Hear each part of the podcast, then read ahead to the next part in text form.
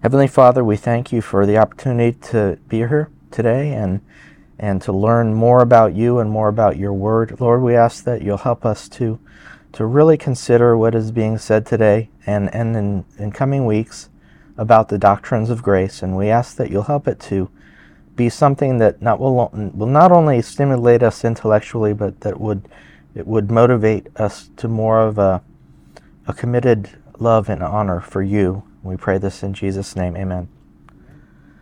Okay, so doctrines of grace. This has always been one of my favorite topics, and re- the reason is, well, at first it did stimulate me intellectually uh, when I first learned it, but the more I learned about the doctrines of grace, the more I realized that the God that I knew when growing up is not the God of the Bible. And when I learned that God of the Bible, it was a whole different story. So, let's start off with some questions. Is God sovereign? What does it mean to be sovereign? You don't have to answer that. It's kind of rhetorical. But I do want you to, to respond at some point. So, when you were converted, was it because God made a decision? I'm sorry, was it because you made a decision to accept God? Or was it because God made a decision to accept you? Which one of those two views comports with the idea of sovereignty? Yep. So when when Christ was arrested and subsequently died on the cross, was that an unfortunate event perpetrated by evil men outside of God's control? Or was Christ's arrest and death, arrest and death planned and executed by God Himself? I can see we already have Calvinists in the room. Okay, when Adam sinned, did God say, well, that didn't go very well, let's go to plan B? Or was it part of his ultimate plan for humanity?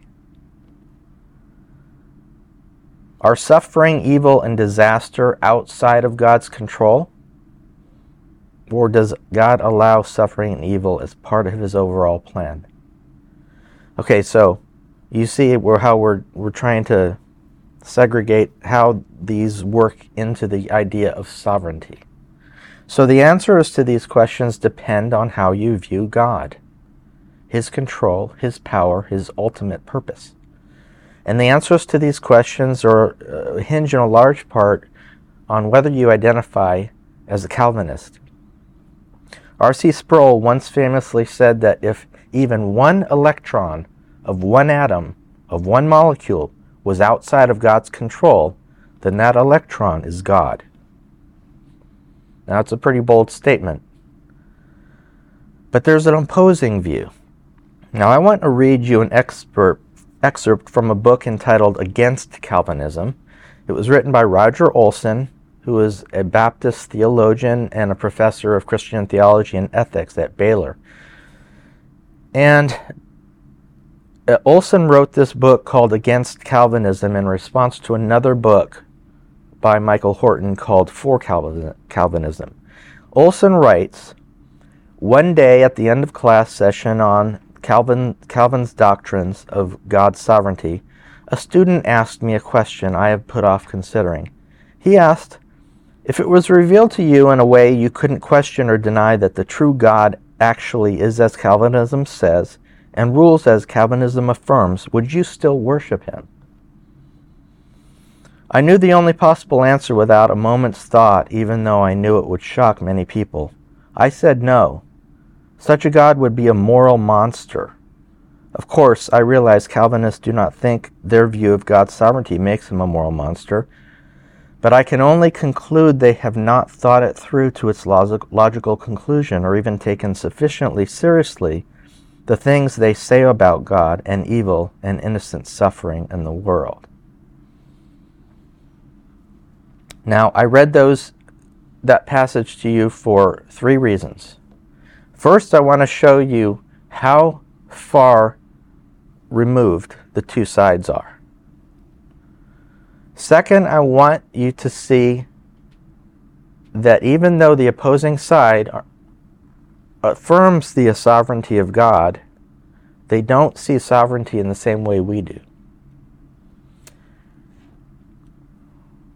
And lastly, I want you to consider what Dr. Olson is actually saying here. He's saying in, in no uncertain terms that the God he worship must meet his criteria. In order to receive Dr. Olson's worship, the God must be who I say he must be. Now, not all, not all people with that view, uh, with that in that system, believe that. Um, I asked someone in my family who believes the Arminian uh, doctrine recently that same question, and they said, "No, I would immediately believe in Calvinism if, if that was displayed to me." So, not everyone believes that. But that aside, is the God of Calvinist doctrine as Dr. Olson says, a moral monster? Or does that conclusion just betray a misunderstanding of the doctrines? So today we're going to start our series on the doctrines of grace, aka Calvinism, and this will probably take about 10 weeks um, because I'm going to try to go slow.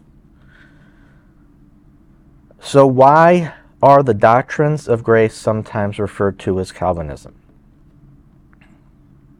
Well, they were named after John Calvin, who was a 16th century theologian and reformer. The term Calvinism was not coined by Calvin or any of his followers. The term was actually intended as pejorative, and it was used by those who disagreed with him. Now, we'll get into that further, but for now, suffice to say that what we refer to as the five points of Calvinism are more correctly referred to as the doctrines of grace. But I will use the term inter- inter- terms interchangeably just because it's easier. so, first, what is our goal in studying this? Is it just to accumulate a bunch of knowledge that's so you can say, you know, explain your what you believe? Not really. The short answer is that the doctrines of grace are concerned with how God saves us. And by understanding how he saves us, we start to see his true identity and character. And when it comes right down to it, we really should know and understand how God saves us if we intend to worship him. Is that right? But many people formulate ideas about God and how he saves based on a very superficial overview of Scripture. For instance, they read John 3:16. Everybody know John 3:16? And they conclude on that basis that God loves and is trying to save every human being. And I hope that will become obvious as we progress through this that's not at all the case. When it comes right down to it, people tend to formulate a God that they can stomach.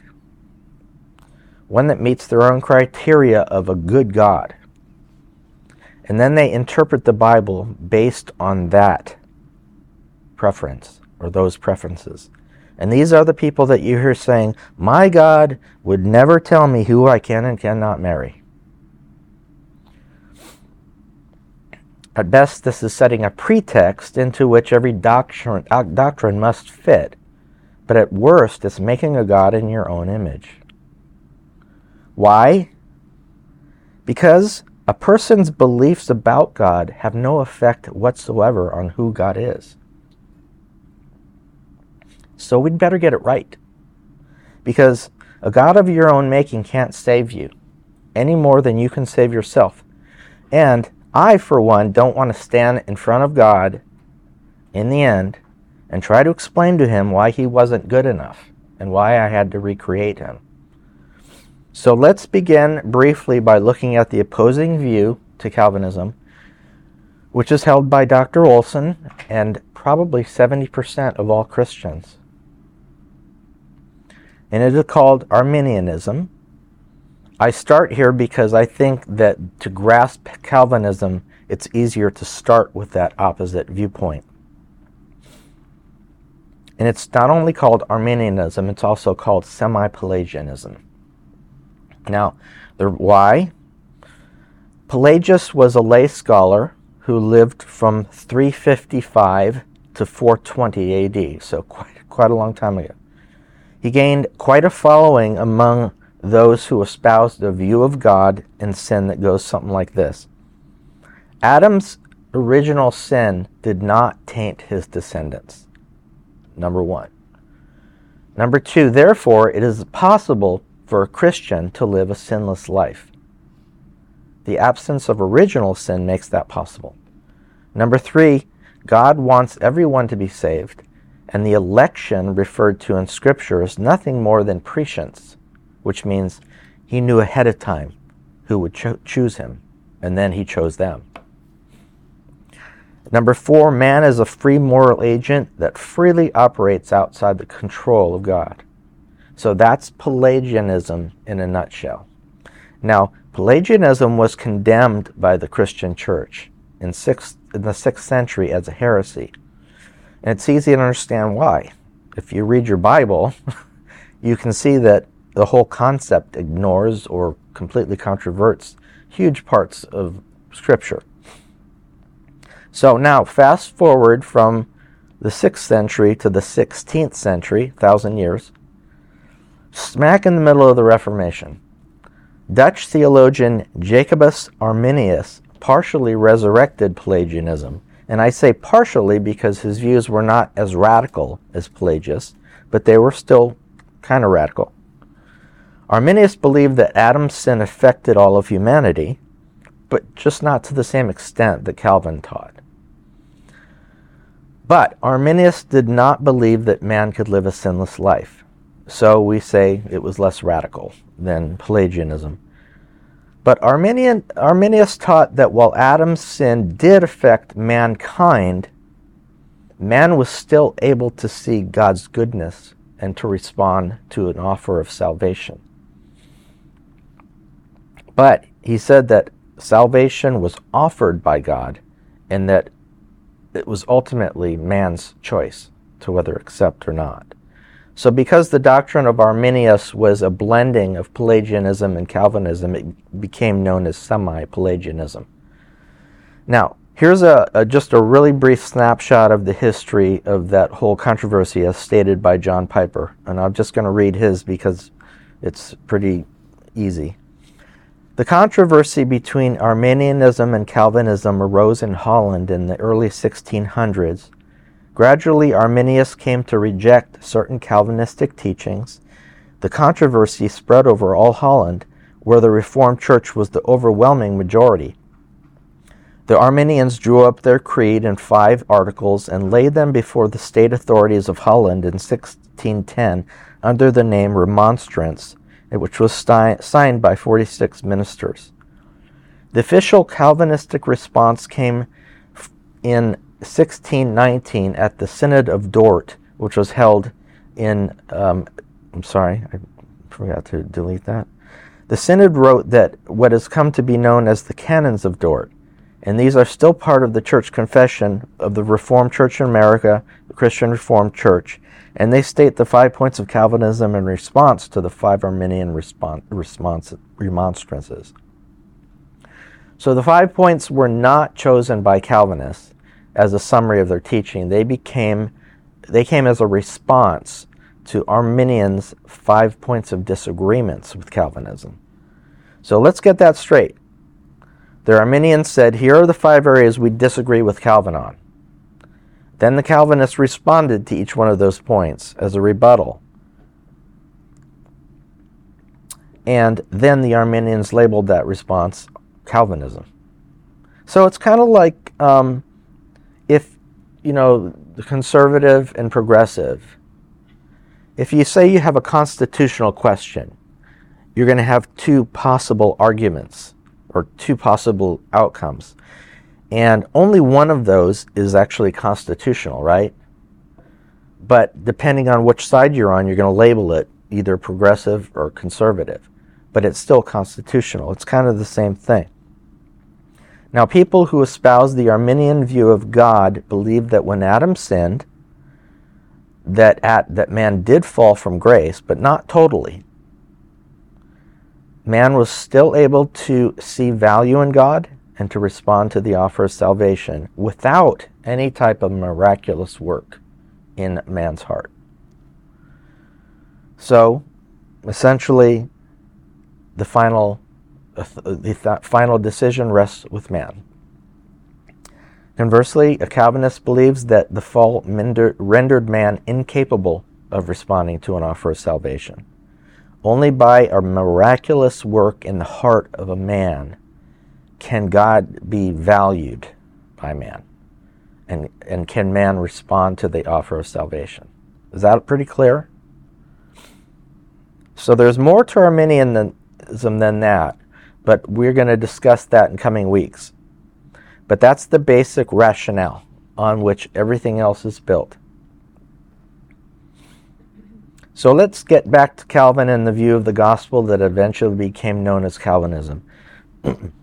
Besides being a theologian, Calvin was a pastor in Geneva, Switzerland. And Martin Luther aside, Calvinism, Calvin was arguably the most influential reformer his Institutes of the Christian Religion are still considered one of the greatest theological works of all time. And I don't know if you've ever had a chance to read it, but they're pretty difficult, but they're good. And they're big, they're huge. So, Reformed churches like ours identify with Calvinist teaching.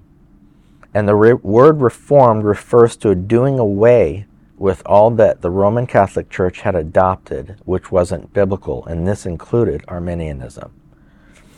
Instead of the church being the final authority, we say the scripture is. that's why out of the Reformation came sola scriptura. So let's step back for a second to recall why we're talking about this. And I'll do this from time to time because I want to make sure we're not just accumulating knowledge. I don't want to go down that rabbit hole. I want to make this come to our hearts and our minds. So here it is a clear knowledge of God and how He saves is literally the fuel that ignites and sustains affection for Him. Why? Because by understanding what He did for us, we see that He is worthy of our worship. The most important knowledge you can have about God is how He operates in the process of salvation. It will tell you more about God than anything else. Now, think about it for a minute. Who are you most inclined to love and honor? A God who makes your salvation possible, but leaves the decision with you? Or a God that loved you enough to make certain you would be His? Which one is more compelling?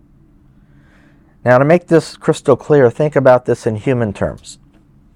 Here's one man on one here's one man who wants to get married. To who does he want to marry? Well, nobody in particular, just whoever will respond. Then there is another man who sets his love on a particular woman and then pursues her, overcoming every obstacle. Which is more compelling? Well, that's what Calvinism is about a God that sets his affection on certain individuals and then overcomes every barrier and obstacle to make certain that they're his.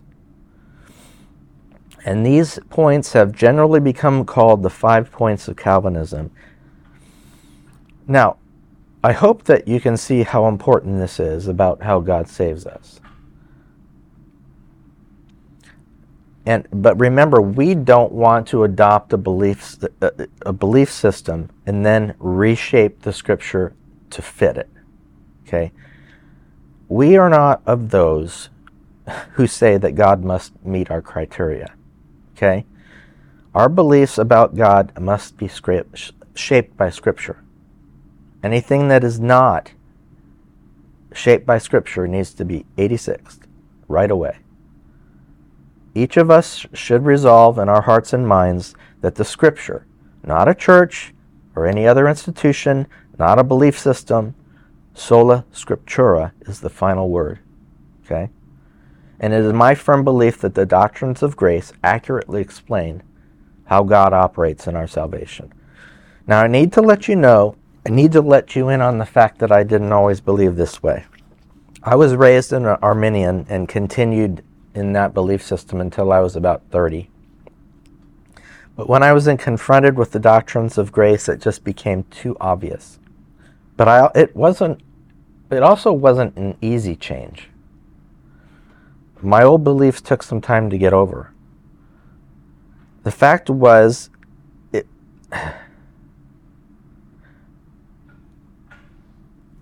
The reason that it's so it was so difficult for me, I think it probably took me six months to a year to finally get over some of the old beliefs. And that's why it makes me sympathetic towards the people that don't believe it yet. At first, it was hard for me to comprehend. It felt like if my decision wasn't the final factor, that people were just a bunch of robots running around doing everything that God programmed them to do. But in the end, I had to accept that just because I didn't understand it didn't make it untrue. But also, this idea that God was absolutely sovereign, that He was in control and He was working all things for my own good, this came to be the most precious part of salvation to me. God is our rock. We don't have to be nervous about anything because He's in control.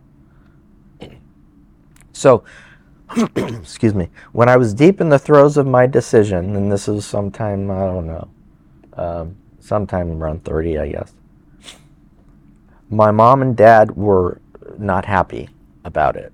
I, I was home from college, I was staying with them during the summer. They believed, like my church did, that Calvinism was wrong. So one evening, in stealth, they arranged for the pastor of my church to, to come over, and then they left. So it was just me and him. now, this pastor was overall a very good man. I'd learned a lot of good things from him. One thing that he said from time to time was that when a person cannot answer another person's argument, that they will frequently go after the other person's character. So, remember that one for a minute. So, when my pastor arrived, he asked me why I had become a Calvinist. I responded that the doctrines seemed to me to be more consistent with Scripture than what I had grown up being taught. And when I, he asked me for an example, I read him Ephesians 2 8 and 9. I don't know if you can all see this. For by grace you have been saved through faith and this is not of your own doing, it is the gift of God, not a result of works, lest anyone should boast. Now that's the ESV. So it's a little bit different from what y'all have heard. But the same general idea. I told the pastor that although I had memorized that verse when I was in the Awana clubs, like in sixth grade or something, I was still had no idea what it meant because it didn't make any sense. Knowing what I what I had learned in an Arminian church, it didn't make any sense. How is it a gift from God if I if I'm the one that decided? And I could boast. I could say, well, in the I saw the goodness of God, so and I chose him, so I could boast in that, right? And I said, by the way, that phrase right there, and this is not of your own doing, what is that referring to? I said, it's referring back to faith. I said, the Bible says clearly it's not of your own doing. Well, the pastor then proceeded to tell me that in the Greek, the word faith could not be the antecedent of that, or this is not of your own doing, because he said there was gender disagreements. And that the Bible is actually saying that the whole idea of salvation was the gift. Well, mind you, that didn't really change the argument in my mind. Whether faith or the whole ball of wax was a gift, it really didn't make any difference. It still said you couldn't boast about it. But I wanted to adjust what he said about the Greek language. So I took out this book booklet that I had read that said the opposite of what the pastor asserted about that agreement. And while I was no Greek scholar, the guy that wrote the pamphlet was. And he said that in the Greek, faith had to be the antecedent of that. So the pastor took the booklet from me and he sat there reading it, looking up every so often, for had to be 15 minutes, just looking at the book, looking up, looking at the book, looking up. And then finally he plopped the book down on the table and he said, Well, this, this author has to be the most arrogant and incompetent interpreter of Greek I've ever read. And I just looked at him and said, That sounded like an attack on character.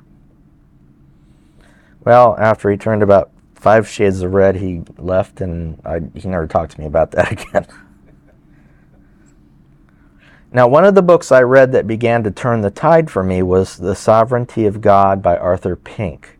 And he was a th- uh, 1920s theologian, and he summed up very well why the Arminian view is inconsistent with Scripture. I'm going to read one excerpt now and then another later. To say that God the Father has purposed the salvation of all mankind, that God the Son died with the express intention of saving the whole human race, and that God the Holy Spirit is now seeking to win the world to Christ, when, as a matter of common observation, it is apparent that the great majority of our fellow men are dying in sin and passing into a hopeless eternity, is to say that God the Father is disappointed, that God the Son is dissatisfied, and that God the Holy Spirit is defeated. We have stated the issue boldly, but there is no escaping the conclusion.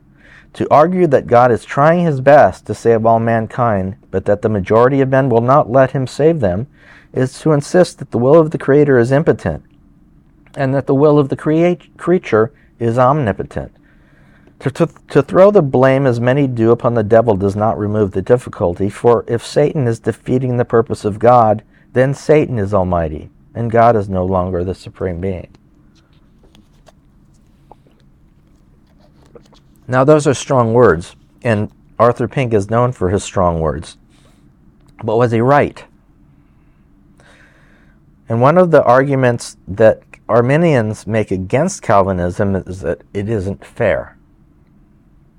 God chooses some and he passes over others. Now, here's what Arthur Pink has to say about that.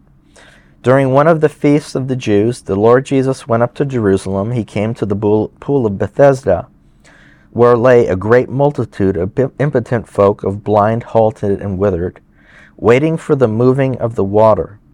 And among this great multitude there was a certain man which had an infirmity thirty and eight years. What happened? When Jesus saw him, he said unto him, Do you want to be made whole? And the impotent man said, Sir, I have no man when the water is troubled to put me into the pool, but when I am coming, another steps down before me. And Jesus said, Rise, take up your bed, and walk. And immediately the man was made whole, and took up his bed and walked. So, why was this one man singled out from all of the others? We're not told that he said, Lord, have mercy on me. There's not a word in the narrative that intimates that the man possessed any qualifications which entitled to him or gave him special favor. Here then was a case of the sovereign exercise of divine mercy. For it was just as easy for Christ to heal the, the whole multitude as this one certain man. Here there was probably hundreds of people sitting, uh, you know, waiting at this pool that were that needed to be healed, and yet Christ just singled out one. Again, we say, what an illustration and exemplification of Romans 9:15. I will have mercy on whom I will have mercy, and I will have compassion on whom I will have compassion. Okay, so that was just a little introduction to the introduction. So now let's get into the doctrines, and we're going to start with a 30,000 foot overview of Calvinism. Now, it's extremely important that you see the direct line between these five points and the Bible's teaching on the gospel. Because where we where we see the, uh, these doctrines, and how we see these doctrines, has a lot to do with how we see the atonement, regeneration, assurance, and worship. So, somewhere along the way, and nobody knows exactly where, the five points became came to be summarized under the moniker TULIP. And we'll go through how that works. Now, it isn't perfect, and there's been plenty of people who've tried to change it or improve on it. But for our purposes, I think it's going to do just fine. And I actually like the order of these because I think it, it, it helps, it, it actually takes us through the process in somewhat of the way that it happens. So it starts off tulip. First, the T is total depravity. That means by virtue of the sin nature, natural man is depraved and un- unable to respond to God. He, as, as the Bible describes him, dead in trespasses and sin. So that's total depravity. The U in TULIP is unconditional election.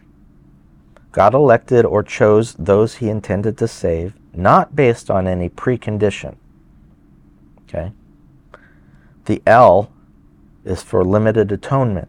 This is the hardest one for an Arminian to get over. Limited atonement says that Jesus' sacrifice was, was intended only for those that he elected initially.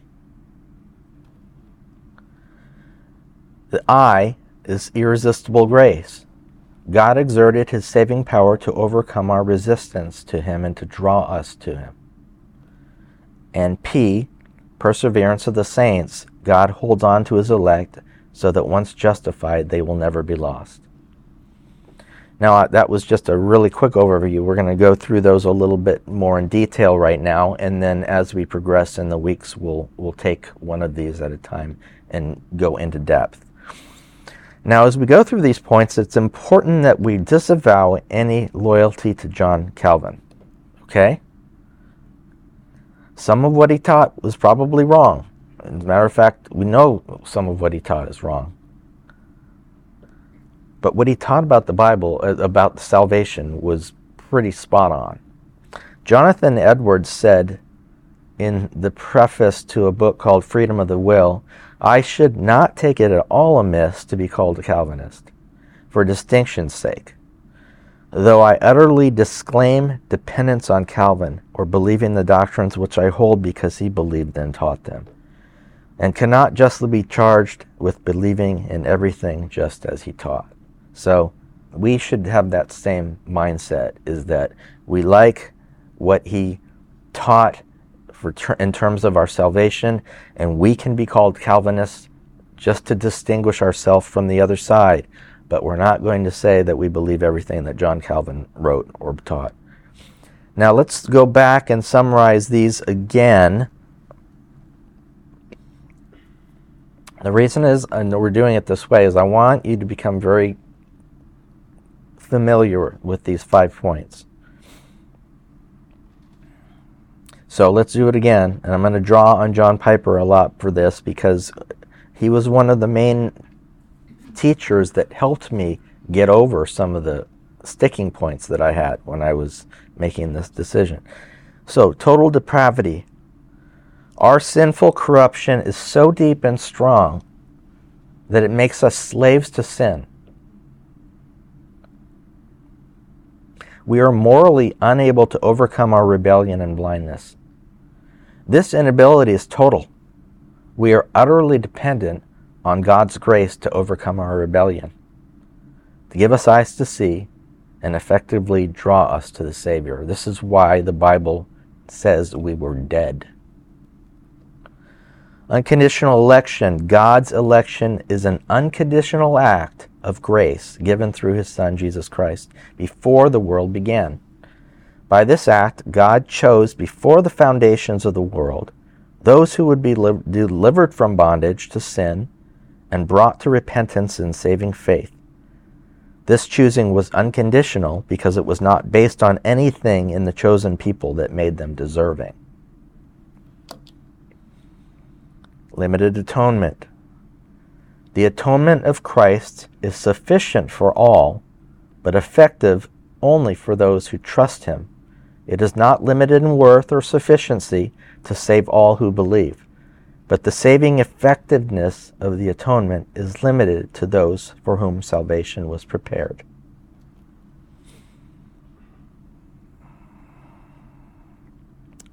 Irresistible grace.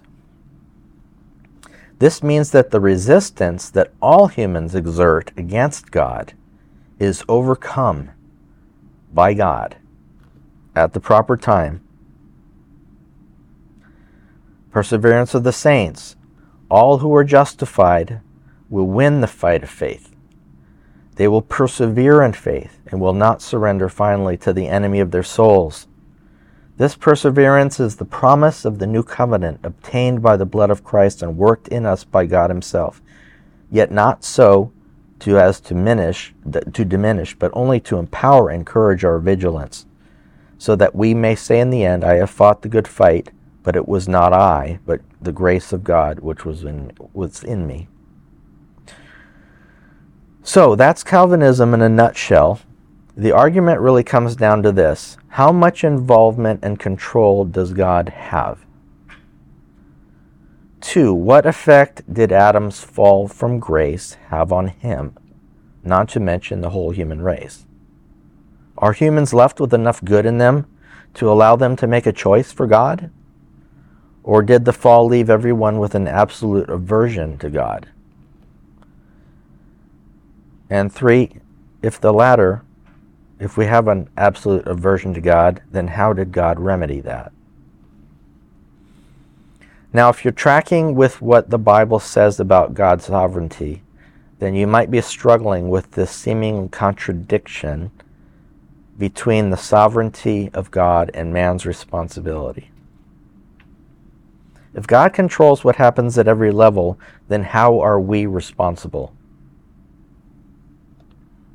We're going to delve into that more as we go through the five points in future weeks. But for now, I want to stress that just because we don't fully understand something doesn't make it right or wrong.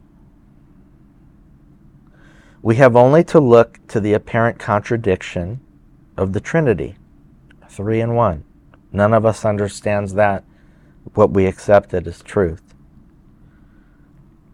Take, for instance, what the Bible says about the crucifixion. Listen carefully to these two passages, and I want you to listen carefully to who caused and who's responsible. Acts 2 22 and 23, Peter's talking to the Jewish leaders, and he says, Men of Israel, hear these words Jesus of Nazareth, a man attested to by God with mighty works and wonders and signs that God did through him in your midst, as you yourselves know. This Jesus delivered up according to the definite plan and foreknowledge of God, you crucified and killed by the hands of lawless men. In one sentence, you see God's control and man's responsibility. He goes further in Acts 4, and the disciples had just been released from prison after having preached the gospel. And verses 23 to 28 contain part of their prayer of thanks. It says, When they were released, they went to their friends and reported what the chief priests and the elders had said to them. And when they had heard it, they lifted their voices together to God and said, Sovereign Lord, who made the heaven and earth, and the sea and everything in them, who through, who through the mouth of the father David, your servant, said by the Holy Spirit, Why did the Gentiles rage and the peoples plot in vain? The kings of the earth set themselves and the rulers were gathered together against the Lord and against the Lord's anointed. For truly in this city there were gathered together against your holy servant Jesus, whom you anointed, both Herod and Pontius Pilate, along with the Gentiles, and the people of Israel to do whatever your hand and your plan had predestined to take place. So, these verses make it clear that also God had decreed Christ's crucifixion and that every single point would be carried out just like he decreed, that the people who did it were still held responsible. So I hope this kind of whets your appetite for what's going forward. We're gonna we're gonna start off next week by delving into total depravity. It might take more than one week, um, and it might not. So, Lord, we thank you again for for the opportunity to study who you are and the way that you save us, and we do we do thank you for our salvation, Lord. Lord, help us as we go into the church service today that you will give us mind frames and hearts set on worshiping you. And Lord, help us to put out put everything else away from our minds now and just center on worshiping you for who you are. We pray this in Jesus' name. Amen.